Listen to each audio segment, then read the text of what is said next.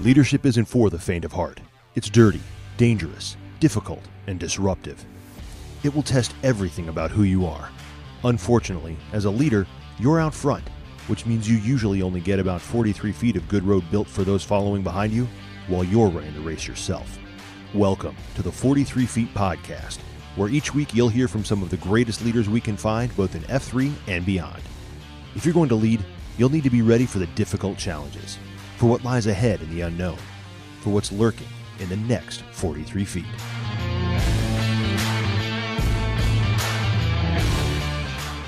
Welcome back to another episode of the 43 Feet Podcast. Uh, I'm your host, Dark Helmet. Uh, that's how you know me out uh, in the early morning as we work out together. And as you know, 43 Feet is a podcast that attempts to capture leadership ideas and put them forth. Uh, we all only get about 43 feet of good road ahead of us as leaders. Uh, and we end up carving out the, what we can while we're trying to lead the guys behind us. And uh, so, you know, we're trying to figure out how do we do that together. And so I'm super excited. I've been actually excited about this one for a while. Uh, and he's going to give me kind of that poo poo, uh, humble thing and say, oh, come on.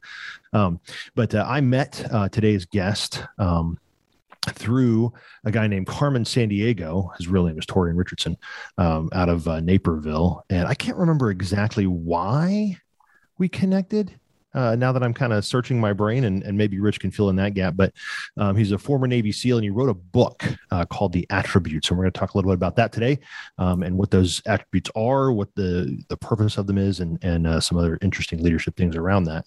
But Rich, do you remember why uh, why he connected us? I, yeah, I can't remember the specific reason, but um, but yeah, I don't know. It was good. I remember, yeah, I just remember zooming. Uh, I think Torian was here staying with me. We were just he, having a yeah. visit, and um, we had a Zoom. It's yeah, but it's good to be here. You know, so I mean, uh, yeah, I don't know. Yeah, but, I don't know. Thanks either. for having me, brother. I'm, I know. I'm glad. I'm glad he did, though. I'm glad he did. Yeah. Well, it's interesting because you know, and I don't know if you've uh, you're you're in the uh, Virginia Beach area, right? I am. Yeah and we do have some F3 workouts there. And so, of course, I'm going to harass you and uh, and tell you you should go to an F3 workout. You know, I'll, I'll do that several times. Sure. I'll, yeah, I'll, I'll, take it. Yeah. Um, but uh, I think it was simply because at the time you were, your book had not been released yet. Um, and uh, Torian was like, man, you got to meet my, you just got to meet my man, Rich Diviney. And, and, uh, and so, and so here we are. So uh, I mentioned you're a, a Navy SEAL. Um, and is yes, it the same? former, former Navy SEAL. I was yeah. going to ask, is it the same as like, you know, the, the, the Marines are like, you know, once a Marine, always a Marine. Right. Yeah. Right. No, it's not the same. No. Um, same. No, and it's uh, you know so and I don't know why. I mean, there's no there's no right or wrong here, but uh, yeah, in the SEAL teams, there's a saying: "You earn your trident every day." That's that's yeah. the saying in the SEAL teams, and so and so I, I mean, for guys like us who spent you know two decades earning our trident every day, uh, once you once you leave, I am no longer earning my trident, right? So I don't want to. I don't want to um, actually. I want to. I, I want to uplift those guys who are actually earning their trident every day. Those are the guys who are active duty. They're the guys who have the watch, and uh, and I'm grateful to have stood the watch for as long as I did and been a part of it. Um, but no, I'm I'm I'm no longer an Navy SEAL. You plus you age out of that stuff pretty quick. I mean, I can't. The, stuff I was doing yeah. when I was in my 20s and early 30s, I am not doing anymore. So uh, you don't think your body can take that anymore? Come on, Rich. no, no, no. Yeah, no. no. Getting out of bed is uh, sometimes hard. uh, amen, so, brother. Yeah. So when you hit that mid 40s mark, man, it's uh, there's something uh, very uh, humbling, I guess. Yes, to, that's right. Like, that's right. Wow, I'm I'm not a bad mother mother anymore. You know, I guess it's, it's true. It's true. so, uh, tell me, I guess, fill the guys in a little bit. And I've read a little bit, and I've obviously I've read the book as well. Um, but uh, fill us in just a little bit on kind of your experience. How how you know how did you come up? What did you, what was your specialty in the seals? Like, wh- how did you get to this point? Because I'll be honest with you, uh, this for guys who don't know if you haven't read it yet, this is a neuroscience book, is what it is. uh, you know, in part, I guess, yeah. yeah, I don't know, man. It's pretty. Some of this stuff's pretty pretty in depth. I was a psychology major in uh, in, in college and graduate school, and and uh, I'm like, man, you know, he he did some real work to figure this stuff out. But so I guess kind of get us there though from how did you get in the seals? What yeah. what was it that really stood out to you? And how did you kind of get to this point where you wrote the book? Yeah um, well so so okay i'll try to give a, a, moderately short version right? I mean i grew up in connecticut um, wanted i grew up wanting to be a pilot. My brother i have a twin brother. He and i my dad was a private pilot so he used to take us flying when we were kids. So we loved flying and we said well we want to fly jets you know? And of course right. there were only two places that we knew we could do that was the air force or the navy growing in Connecticut on the coast, I love the water. I love being in the water, under the water, whatever. I, I just I was I was a water rat. So so the Navy, you got to fly jets and land on boats, which is like, oh my god, that's really cool. It's hard, you know. Let's do that. So we were bent on that from the ages like six, six or seven years old. I mean, this was pre Top Gun, by the way, pre Top Gun. Top Gun only made it cooler after Top Gun came out. It was like, okay, now I know I want to do it. Um, now, but now everybody else wants to do it too. That was kind of what we thought. Um, anyway, the volleyball scene at the end, you were still, you were okay. Still, okay. yeah, yeah, it's true. Yeah. Um, it was the first Gulf War, so 90s, when I learned about the SEALs. So was, I was still in high school, and I was like, okay, these guys are pretty cool. Started reading about them, and ended up at uh, Purdue uh, in a, in a Navy RTC program. And ultimately, as I was coming up to graduation, realized I I I knew I could be a pilot, but I I didn't want to ever wonder if I could be a Navy SEAL. I didn't want to look mm-hmm. at, I don't want to be in my jet and look over the SEALs and wonder if I could have done it. So I said, you know what? This seems cool. It, it's they guys live and breathe in the water. I mean, it's just cool. So I'm going to try it. And so I, I tried it. I applied. Luckily, I got selected.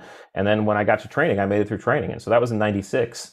And of course, spent five years in the teams. You know, just doing deployments. There was nothing going on. 9/11 hits, and suddenly everything goes crazy, and we're we're deploying constantly and actually doing the job that we signed up to do. Um, went to Iraq and Afghanistan several times. Um, by several, it's like it's over ten or eleven, I think, in total. But um, uh, it was though during the career, um, I was put in charge of training. Is it was like 2010ish. I was put in charge of training for a one of our specialized commands, our, our more our kind of specialized elite commands. And, and, and um, are you able to tell us kind of what that means? Well, it, it, it, I'll, I'll put it this way: we it was a command where we we took we took experienced guys and who who who applied to come to our command, and we put them through our own selection process. Uh, the the command had its own specific mission, so we had to look for uh, we had specific training and specific things we did, and so we had to put them through a selection process. I was put in charge of that of that of running that selection process, a process I had already been through, obviously five or six years prior right, to, right? Because I was there. Um, so, but we were still getting about 50% attrition, right? So you're talking about 50% of the guys weren't making it through, which is fine. Every selection assessment process. Well, you, don't, you, don't, want everybody in, right? No, that's, that's the whole point of an yeah. assessment process, right? But again, the, the, the problem that, that was, that existed when I took over was that we weren't able to articulate why we were losing 50%. And, and the and the reasons we were giving were unsatisfactory both to ourselves and to the candidates. Couldn't just write like, giant well, wuss on the paper and then send it. Well, that's how guys felt, I'm sure, yeah. right? But I mean, uh, you know, you yeah. can't shoot very well, can't do this, and it just didn't make sense. And so I was asked to to do you know, kind of dive deep and, and, and see if I could articulate this better. That's when I really started to deconstruct performance. Okay, what is in fact performance? And um, I had to kind of think at that point back to basic SEAL training, which for your audience, most guys might know, but it's BUD/S, Basic Underwater Demolition slash SEAL Training. It's in San Diego, six months long. It's the it's the initial SEAL training right. that guys go through. That, you get about 90, we all think of. Yeah, it's yeah. I mean, that's a ninety. It's about a ninety percent attrition rate in SEAL training. You go through Hell Week during that. I mean, so and Hell Week's the whole six days of of no sleep and and just insane stuff. And so um, but when I, you know, in in BUD/S, I was thinking back at the time. I was like, in BUD/S, you do you spend hundreds of hours running around with big heavy boats on your head. You spend hundreds of hours exercising with 300 pound telephone poles and and freezing in the surf zone. and at that point, I said, well, I'd, I'd already been on hundreds of combat missions overseas in, in Iraq and Afghanistan. Never on one did I carry a boat on my head or a telephone pole on my shoulder, right? So, what they were doing to us in SEAL training wasn't, in fact, training us at all. They weren't training us in this in the in the skills to be Navy SEALs. They were putting us into these experiences and these environments inside of which they could tease out these innate, these hidden qualities uh, to see if we had what it took to be a SEAL, right? Um, and this is where I began to make a distinction between skills and attributes, and the fact that even though they get conflated all the time, they're inherently different right. things. Eh, but at that point, I mean, had anyone done any work really to kind of codify and say these specific things are the things we're looking for? Or these are this, or did they just kind of almost accidentally find it where it was yeah, like they, they hadn't this, done this it, yeah. washes them out? They hadn't done it on paper, right? I mean, okay. it, this was all being done kind of intuitively, right? It was right. kind of the unconscious genius of Draper Kaufman, and you know when he first formed the first Hell Week back in the in the you know in World War II, putting mm-hmm. together these what were then NCDUs, Naval Combat Demolition Units, right? And he basically said, "Well, I'm going to." This is a guy, Draper Kaufman. He they they realized they needed guys who could swim into the beaches, find obstacles, uh, that would impede the amphibious landing, to dive down on breath holds, tie, op- tie explosives onto the obstacles, blow those obstacles up, and then sometimes go into the uh, over the beach and do some some frustration and, and agitation of the enemy as well. The only thing these guys would be armed with would be swim fins, swim trunks, and demolition, and maybe a knife, right? So, so Draper Kaufman, he was a uh, he had previously the year prior run an an explosive ordnance disposal school, so he had a rolodex full of people who knew how to blow up things, right? They they had all the skills to blow things up, but he also knew that this for this particular unit, he needed more than people who knew how to blow things up. He needed people who could swim across, think on their feet, adapt, uh, do things on the fly. And so he created this uh, this training, and the first week back then was Hell Week, and he said, "I'm just going to create the insane, the most insane week possible, and see how many guys make it through." Um, and even back then, it was about a 90% attrition rate, right? Yeah, so, no doubt. Um, so yeah, so I think ultimately, um, just to get back to the question, uh, as a as a community, as an organization, we had just been using the selection process that we had because they were so sound, right? They, they really right. are. They're, I mean, they're they haven't changed much uh, over the, the, They've gotten safer, I think, which is great. Uh, but in terms of di- in terms of difficulty, they're just right. as difficult, if not more so. Yeah, same. Um, and um, and same thing with the selection process we were running. It was a it was a really sound process, but um, but we weren't. No one had put any thought into kind of the reasons why guys were making through or yeah. what we were looking for. And I think I think uh, at that point when we were able to say, okay, let's look at this from an attributes perspective and think about it that way, we we were able to really kind of expand our mind in terms of some of the depth to which we could we could look at this stuff. And so, is that how it's looked at now? I mean, are the things the work that you did is it kind of being used? Uh, yeah. More, yeah, from I what I'm told, it is. Book, I mean, like, yeah. in, in talking to guys that both at SEAL training, at regular SEAL training, and at the at the other uh, uh, assessment course, um, they are they are looking a lot more for the innate qualities, and they're and again the, the, cool thing is you don't really have to change training much. You just you just shift your focus, right? Right. But again, yeah. at BUD/S it's a little bit different because BUD/S is filled with things that you're doing and that they make you do that have nothing to do with being a SEAL, right? They, right. Like when you're carrying a boat on your head, that has nothing to do with being a Navy SEAL, right? You will never so, carry a boat on your head as a Navy SEAL. You just won't. You, I mean, I mean, I guess the, the, no, I don't think you would. I mean, just, you, I mean, why carry it in your head when you can just carry it like, you know, I mean, you can just person. get a bunch of guys and, and lift it and walk with it, right? Yeah. I mean, so so BUD/S is a, was a little bit more, I guess, apparent. Um, the training that I was in charge of and, and was putting guys through, it was really very um, skills based, right? In other words, we were putting guys into um, training blocks that were teaching them how to do things, right? Mm-hmm. That that were to be required for the mission. Um, so it was a little bit more difficult to initially see those because you were like, well, that that person couldn't do that. What we're asking them to do, that skill that we're asking them to do. It took a, a shift in mindset. It's like, okay, wait a second. Why is it that that person can't do what we're asking them to do? You know, what is the reason behind that?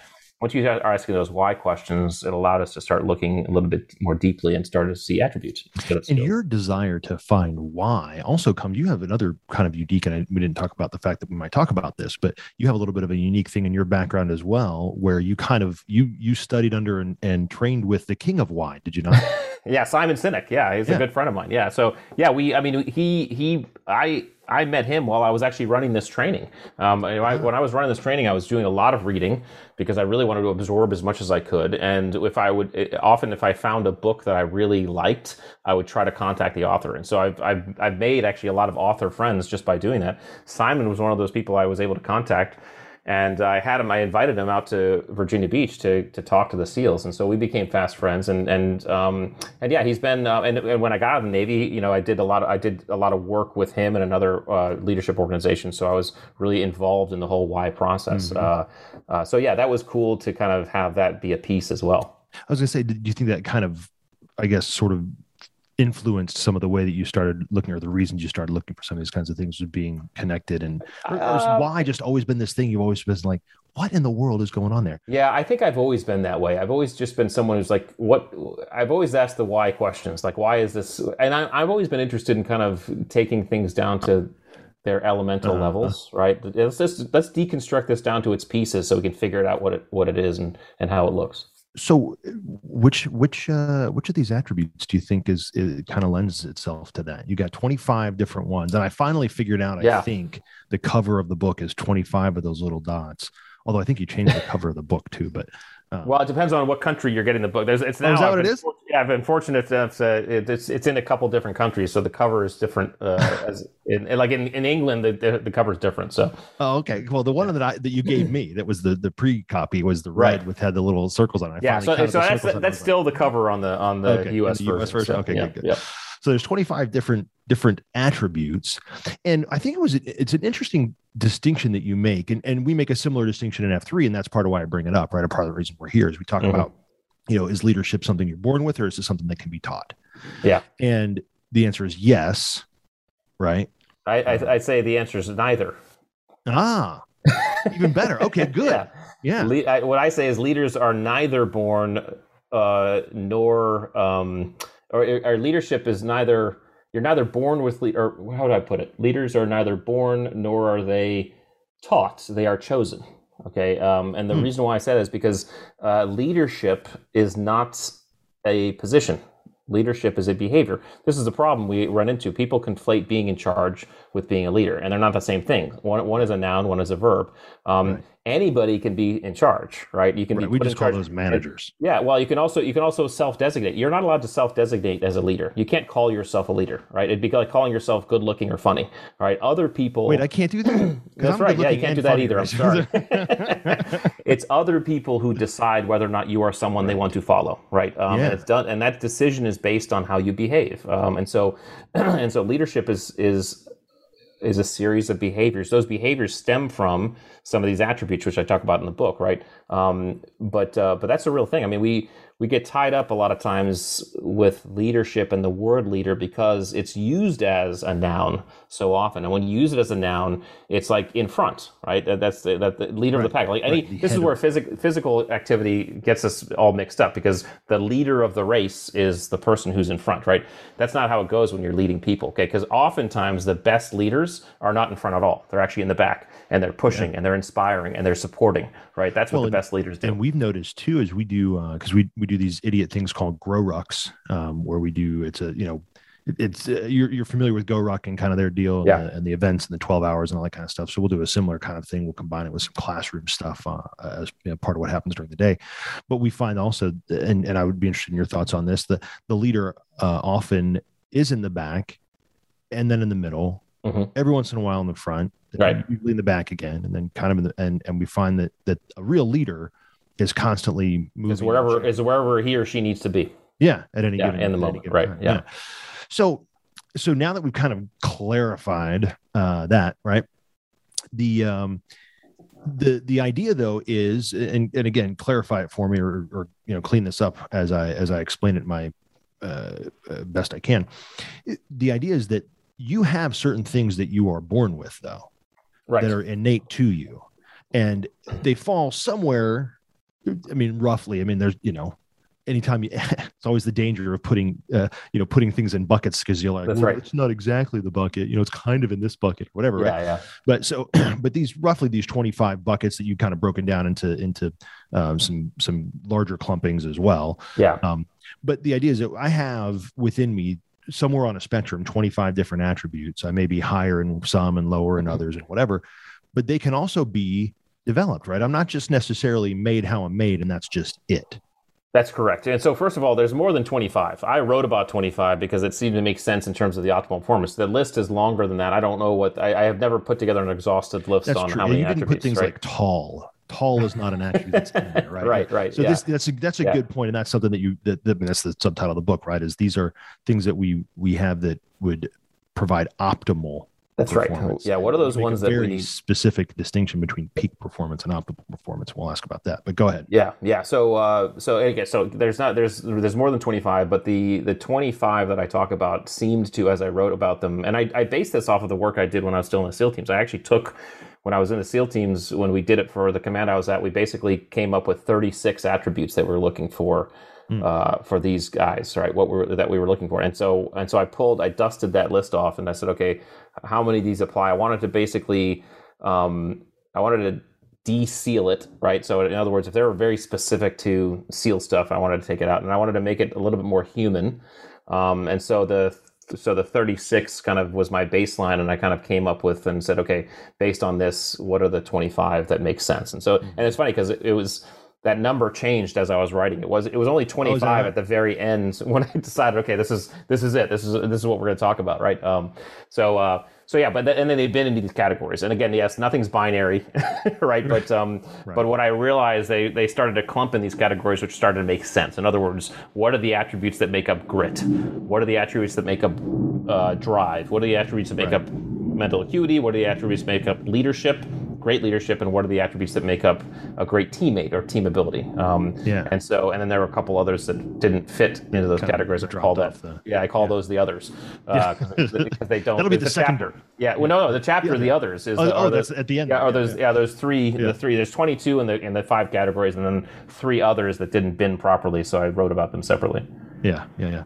Um, and so, you know, you you you put in those categories, right, of of grit and drive and mental acuity, and the way I the, and not that we're going to sit and just talk about the book uh, necessarily, but the the thing that got me because I, I listen to books, I don't read them very often. Mm-hmm. I'm, I'm, more of an audible guy, um, and uh, the the thing that got me was right out of the gate, you asked some questions that made me feel like I got kicked in the stones. Yeah, I mean it, that yeah. hurt they hurt. Yeah. And you know, in F3, one of the things that we really feel like we're trying to do is to create virtuous leaders.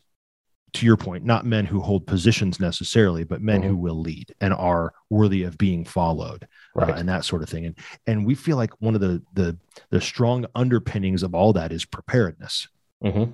right? And and uh, a good leader, we believe, you know, is is prepared for what he knows will happen and then you know is also ready for the things that he has no hope of knowing that will happen. Right right. And so i guess two questions. One is those questions at the beginning of the book like oh you just lost your five year old on the you know on the subway and now what? Mm-hmm. you know and i was like uh, right right. Yeah. You know uh, um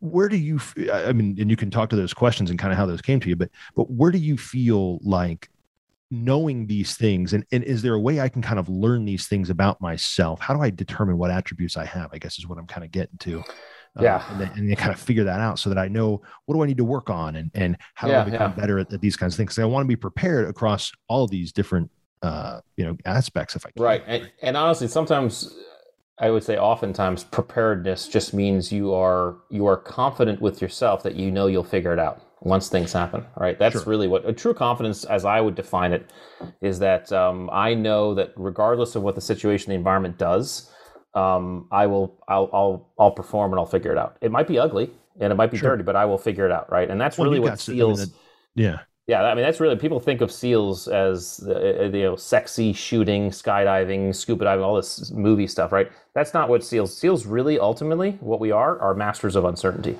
We are people who are designed and hyper hyper developed to be dropped into environments of deep uncertainty and figure it out and make things happen. Um, that comes from attributes. It doesn't come from skills. And so, um, so let me just break these two things down just for the yeah. audience so they know, okay?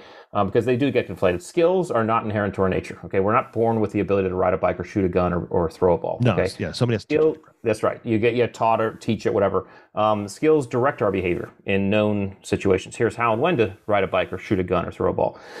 because they're visible and kind of didactic in that way, they are very easy to see and therefore measure, assess, and test and score. And you can put stats around them and all that stuff. This is why we get seduced by them, um, yeah. especially during hiring process. You can see it, you can feel it, you can write it on resumes. Right. What skills don't tell us is how we're going to show up in uncertainty, challenge, and stress. Because in an unknown environment, it's very difficult, if not impossible, to, to apply a known skill. this is when we lean on our attributes. Our attributes are more elemental, they're innate. Okay, we're all born with levels of adaptability, perseverance, situational awareness, resilience. Certainly, they develop over time and experience, and we can develop them. We'll talk about that. Um, but you can see levels of this in, in, in small children. Okay. Sure. Um, attributes also inform behavior rather than direct or dictate behavior. Right. My son's levels of of uh, perseverance and resilience, for example, informed the way he showed up when he was learning the skill of riding a bike and he was falling off a dozen times doing so. So our attributes inform how we show up. Um, and then finally, because they're hidden in the background, they're hard to see, which means it's almost impossible to measure and assess them, or it's difficult right. to measure and assess right. them. You can see them the most visibly and viscerally during times of challenge, stress, and uncertainty, when skills fall off the radar and they don't apply this is what made the environment I was in so uh, such a great laboratory inside of which to see this stuff. Because everything we do in the SEALs about SEAL training is usually about uh, stress, challenge, and uncertainty. Right. How yeah. How do so, put you in a horrible situation, let you figure it out? that's right. So now that's so, what we're trying to figure out, right? I mean, that's, yeah, that's the yeah. whole purpose of you. Yeah. Yeah. Now, so the the other thing we we can uh, we need to understand is that we all have all of the attributes. So all 25 that I talk about in the book, we all have them. We have all of them, right? The difference in each one of us are the levels to which we have each, right? So right. so I usually use adaptability because it's an easy one, right? Adaptability. If if 10 is high and one is low, okay, I'm about a level eight on adaptability. What does that mean? That means um, when the environment changes around me outside of my control, it's fairly easy for me to to roll with it and go with the flow. Okay. Yeah, the example um, you gave in the book was you walk into Target and there's a swimming pool in the middle, right? Right. Yeah. So yeah. So so if that would have happened, I'd be like, okay, let me just roll with this and see how it. Um, someone else might be a level three on adaptability, which means when the same thing happens to them, um, it's very difficult. Yeah, it's very difficult for them. Now, still, they're still adaptable. We all are. Um, it's just they're just lower on adaptability. So, so if we were to line these attributes up on the wall as like dimmer switches, and then we'd mm-hmm. set our dimmer to wherever we score, right? And we, and we'll talk about it. But we have an assessment tool on the website that'll help you give you a score on all these things. But but our lines, if we were to connect those dots, are, would all look different. They'd all have different squiggles. And so so the first thing we have to understand is that we have to understand how we show up. All right. Um, the way I t- describe this is like, human beings are like automobiles. Okay. Um, but some of us are Ferraris, some of us are Jeeps, some of us are SUVs. Okay. Now, there's no judgment there because the Jeep can do things the Ferrari can't do, and the, the Ferrari can do some things that the Jeep can't do. But it would behoove us to lift our hood and figure out what we are because we may, in fact, be a Jeep that's been trying to run on a Ferrari track or a Ferrari that's been running trying to run on a Jeep right. track, right? right? And and that might inform us and say, wait a second, this is why I'm miserable. This is why I don't like it. This is why I'm not unfulfilled. I need to take my Jeep and go to a Jeep track. Or it allows you to say, wait a second, okay, I'm actually a Jeep and I want to run on this Ferrari track. Now I know what I need to work on to better run on a Ferrari track as a Jeep. Okay. So this is where we have to start thinking about development of attributes. Now, you can so so you can develop an attribute, but it's not the same as a skill, right? And so quick back of the envelope test to determine whether or not it's an attribute or a skill is to ask yourself this question. Can I teach it or can it be taught? Okay. If the answer is yes, it's probably a skill. If the answer is no, it's probably an attribute. Here's an example. You could tell me, you'd say, Rich, hey, I want to, sh- I want to learn how to shoot a pistol and hit a bullseye every time. Okay. Well, I could take you out to the range and teach you how to do that within about two hours. Okay. That is a skill. Okay. Or you could say, hey, Rich, I want to, I want to be more patient or be more, be, be uh, more adaptable. I can't teach you how to do that. Okay. No, you so, could, but so the difference between being taught a thing or having the ability to develop a thing but you develop right. it not necessarily by being taught it. You develop it. So so so attributes testing. need to be developed, which means it has to be done. It, it takes self motivation, mm-hmm. self direction, and it takes a, a willingness for that person to deliberately place themselves into environments that test and tease that attribute. Right. If you want to develop your patience, right, you need to go seek environments that test and tease and develop patients, whatever those look like. It might be I'm going to go deliberately drive in traffic, or I'm going to stand in the longest line at the grocery store, right? Or I, I always say having kids that'll that'll help develop patience pretty fast. Develop but, all of them. Yeah. So you're find so, out how much so, grit you have. yeah. So attributes need to be developed by someone themselves. Okay. Right. The the final point, and I'll shut up and let you, and we'll, we'll move on to the next question. But uh, the final point is um, you don't have to, nor is it realistic to be at high levels on all the attributes. Okay. Um, high on all is not the goal here, right? The idea is in every specific niche, right? There are certain attributes required, right? If you're a Jeep, there's Jeep attributes, right? So, so like the attributes required to be Navy SEAL are is going to look different than the attributes required to be an accountant or a teacher right. or a physician, right?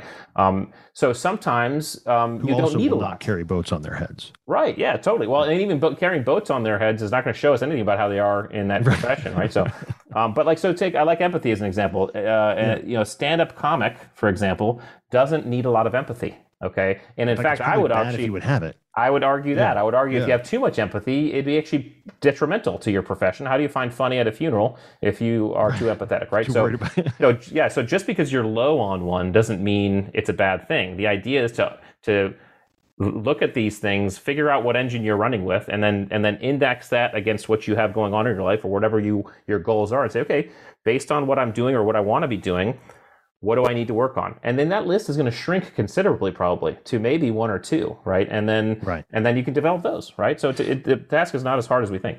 Yeah, and I would say that's one of the the messages I feel like I got from from the book and and and you know uh, in reading through these things and listening to them because you do hear some of these things and you're like, "Ooh, that sounds sexy. I'd love to do that more."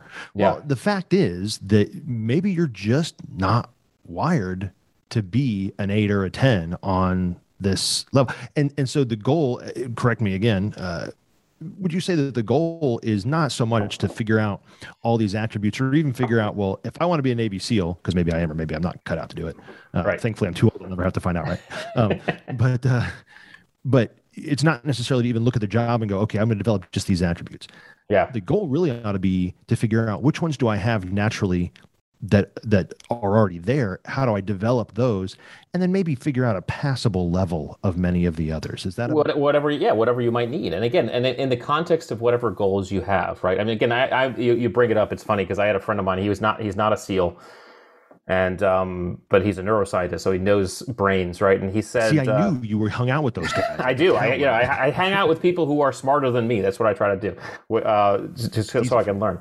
Um, yeah. And he said, he said, Rich, you have to understand something. Uh, he said, most, at least men, you know, look at the seals, right, and they wonder if they could do it, right? That's a, that's oh, a, yeah. it's, a, it's just a huge question.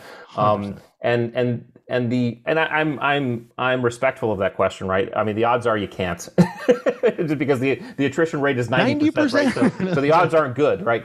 Yeah. But the, the, but the idea is, I, I, I would I would actually question someone and say, why do you need to figure that out, right? It's not it's not in the cards unless you're a young unless you're eighteen unless you're between the ages of eighteen and twenty three and you actually have a chance to go to SEAL training, then sure, go ahead and figure it out.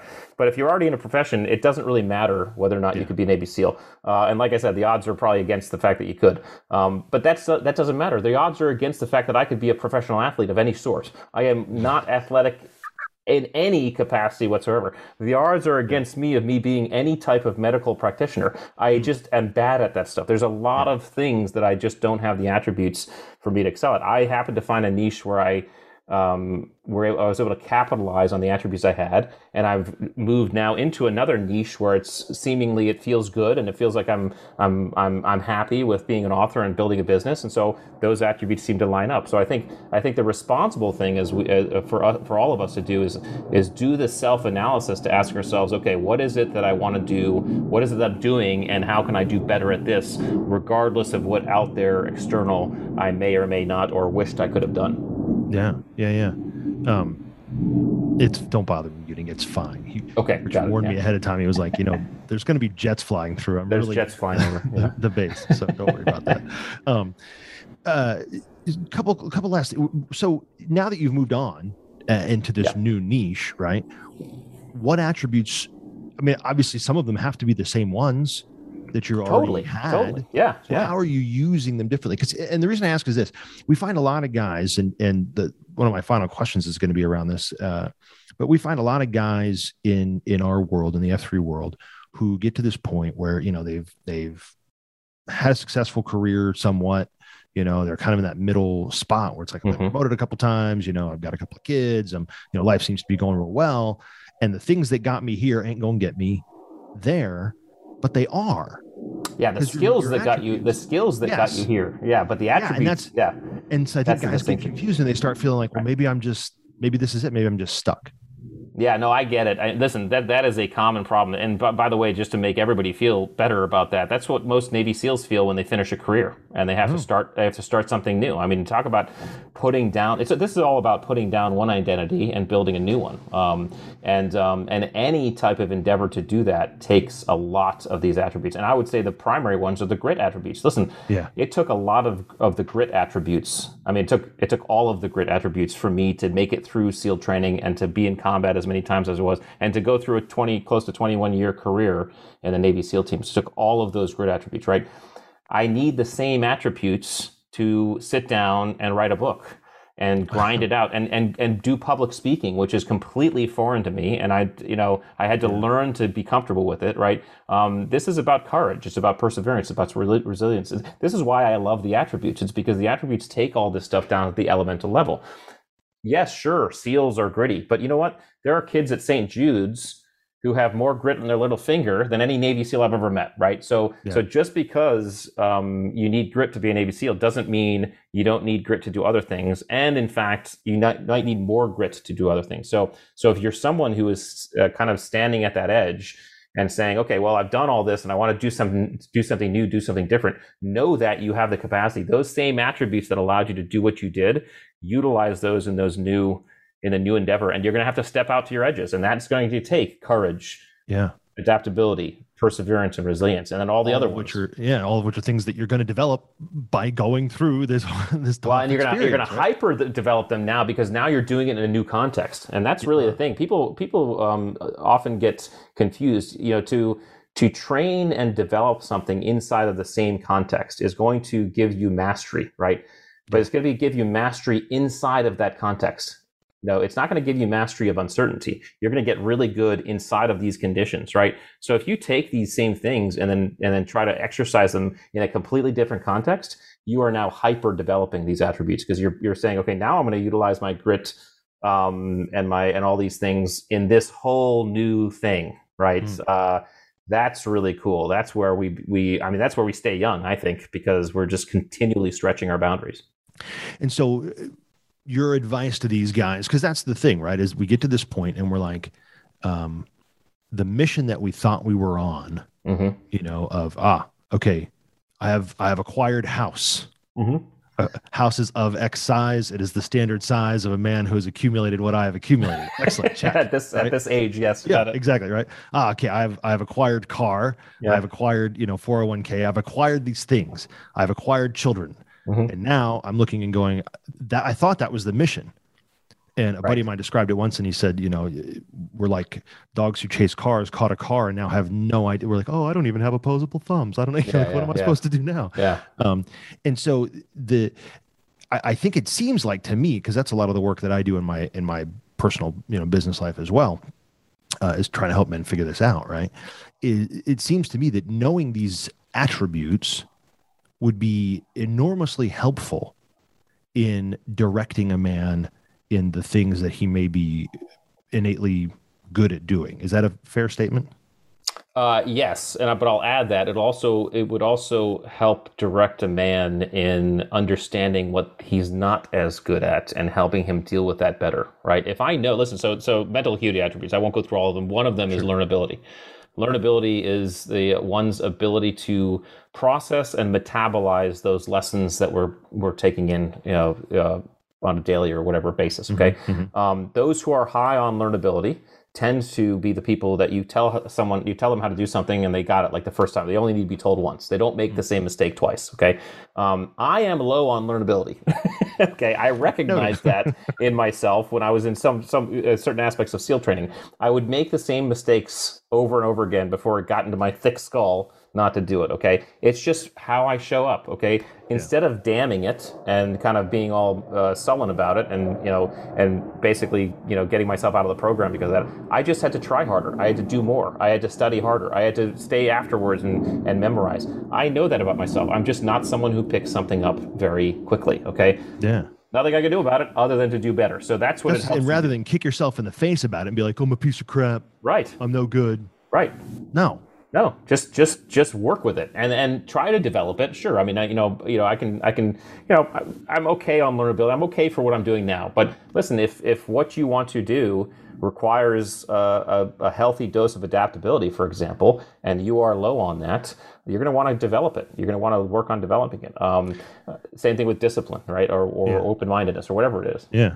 Well, and you described in the book too, uh, if I remember right, like you, you because you knew this thing about you in terms of learnability, you spent a lot of extra hours. Totally going yeah. through and redoing and redoing. Going through. I remember. I remember in one in one of the training courses we were, we were learning close quarter combat, which is you know the art and science of, of clearing a room, clearing rooms and buildings to go either rescue a, a, a hostage or or uh, or find a bad guy. Right. This is a very dynamic, fast paced exercise, right? I mean, you are moving fast, thinking fast, making decisions, split second decisions. You're you're shooting in ways that are very precise, and you're moving in very specific ways throughout those those uh, those rooms.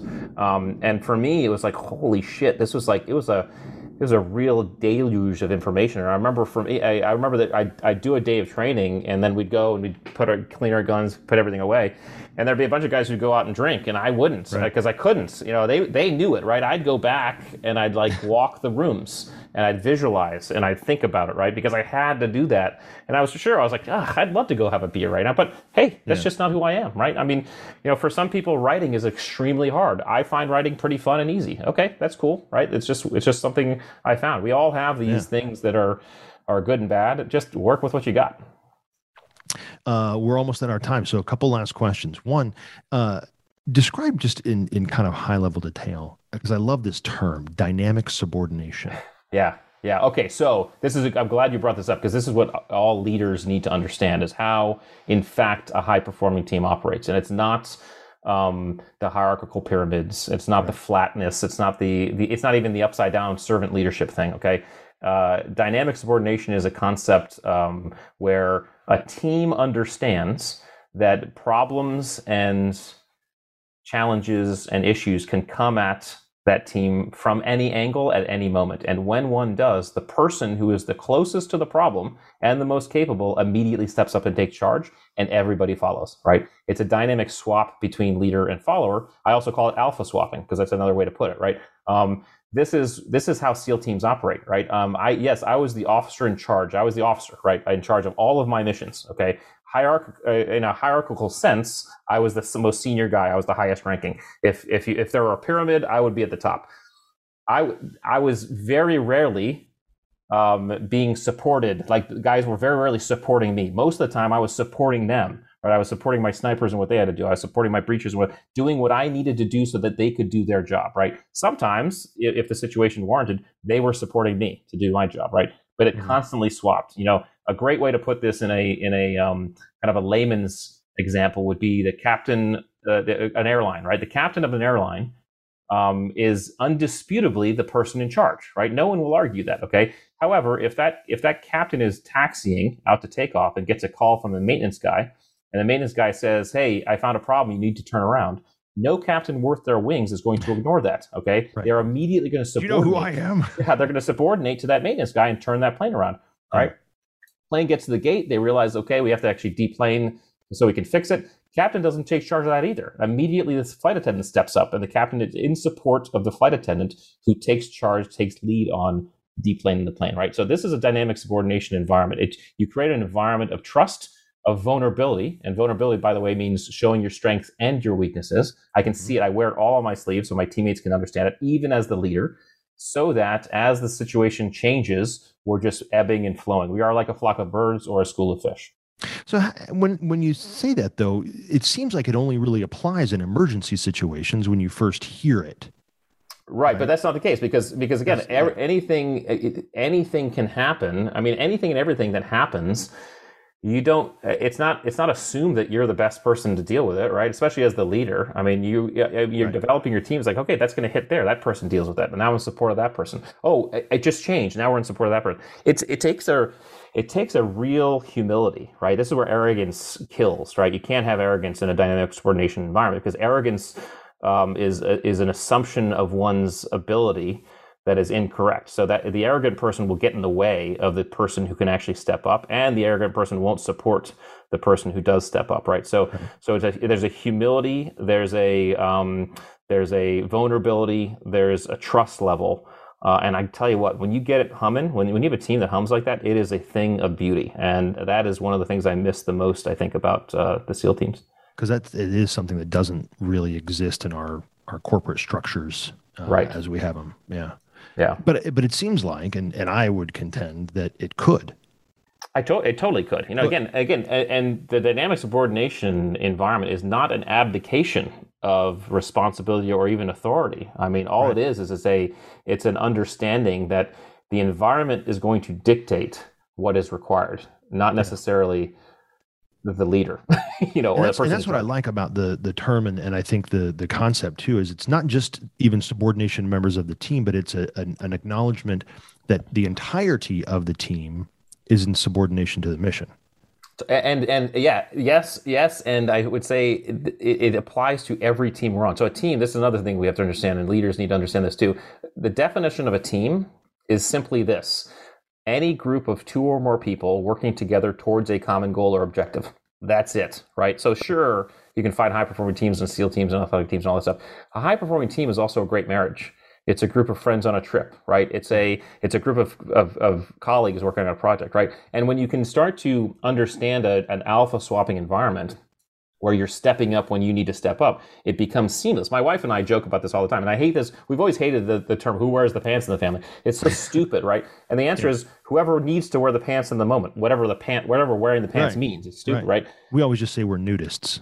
that's perfect. Yeah, right. Yeah. I mean, here's an example. I am inherently patient. Okay, that's just yeah. that's one of my attributes. Part is I'm high on patience one of my wife's attributes is she's high on impatience. Okay, she I'm patient, she's in. So it's worked beautifully for us, right? When patience is required in our family situation, I step up and take lead, right? When impatience is required, she steps up and takes lead, yes. and I support her, right? Because she just moves so fast, right? And so, yeah. and that's a constant swapping. Neither of us, I mean, especially when we have teenagers. I mean, teenagers is like, man, you better have your shit together when your kids become oh, yeah. teenagers, right? Because yeah. you have to have that th- stuff. I mean, we've had as te- with teenage boys. There's times where my wife's like, listen. I'm out. This there. This is this. None of this. None of what I got is working. You have to step in. I, I step yes. in, and sometimes it's sometimes it's the reverse, right? And that's where you really are humming um, as a team. So no, it's, I love that you said that, and and it's I everything you described is right there in my head because it's well, it's well, it's the flip for us. I'm the impatient one, and my wife's the patient one. Yeah, um, yeah. You know when it when it comes down to, and we I've had to use different language with my kids even just to make sure that they understand that I'm not angry. Right. You know, I'm like, no, no, no dad's just in business mode right now because there's something that needs to get done. Right. And so we're, I'm going to speak in very direct terms and it's going to be very curt, you know, that, right. Yeah. And my wife is, you know, and it's, I have three girls, you know, teenagers as well. And so when the time comes and it's time for patience and whole other problem set for hours. yeah. And I'm like, ha, ha, ha, ha. Yeah. Hey, I think you should tell your mom. Like, right. we're going to be right. Yeah. That's yeah. true. That's true. So, uh, okay. Last, last questions. Cause then we're, we're, we are out of time. Uh, you're there in, uh, in, in uh, Virginia Beach area. Mm-hmm. And are you around this weekend?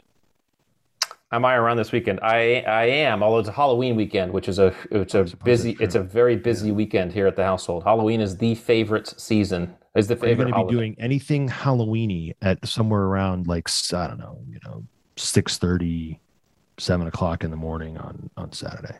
Oh, I don't know. I have to see. Is there something? There's something. This is leading somewhere. You're. This is. These are leading. Can you smell that coming? the chances are good, Rich, that there's an F3 workout happening yeah, somewhere yeah. around that time, somewhere nearby you. So if I sent you that, would you consider? Here's what I'll tell you. I, yeah. I, I actually would love to do an F3 workout. However, I just found out that I probably need surgery on my C5, C6. Um, yeah. Okay. So, Take back so what I'm I said. Gonna, so let me let me, whole... let me take let me just get, uh, have a talk with my uh, the the the uh, the neurosurgeon here and see what I can yeah. do. Uh, as soon as that's fixed, I will. I definitely want to do one of these things with you. So the answer is yes. Let me just let me get my back right, and then we'll do it. So good. And will you also let me know when that is so I can? Uh, I totally will. I listen. I, I really value our friendship. I'm I'm so glad Torian introduced us. We we Same. I mean Torian. If you're listening, buddy, we love you, man. What I mean, Same. what a what a great human being that guy is. But the yeah. the fact that he introduced us is awesome. And so we will keep in touch. Let's keep talking. And yes, we will. Uh, I'll, I'll I'll get to one of the Virginia Beach workouts as soon as possible. now that I've said that, those guys are going to be relentless. So yeah, I know they will. They will. But um, hey, man, Rich Diviney, uh, just a pleasure to talk to you again, man, and, and to see you. And uh, glad everything's going well. I'm glad you're busy, and and uh, let me know how the back goes as well. Um, it's a pleasure having you on today, and I hope everybody learned a little something. Well, thank you, brother. Thanks for having me. All right.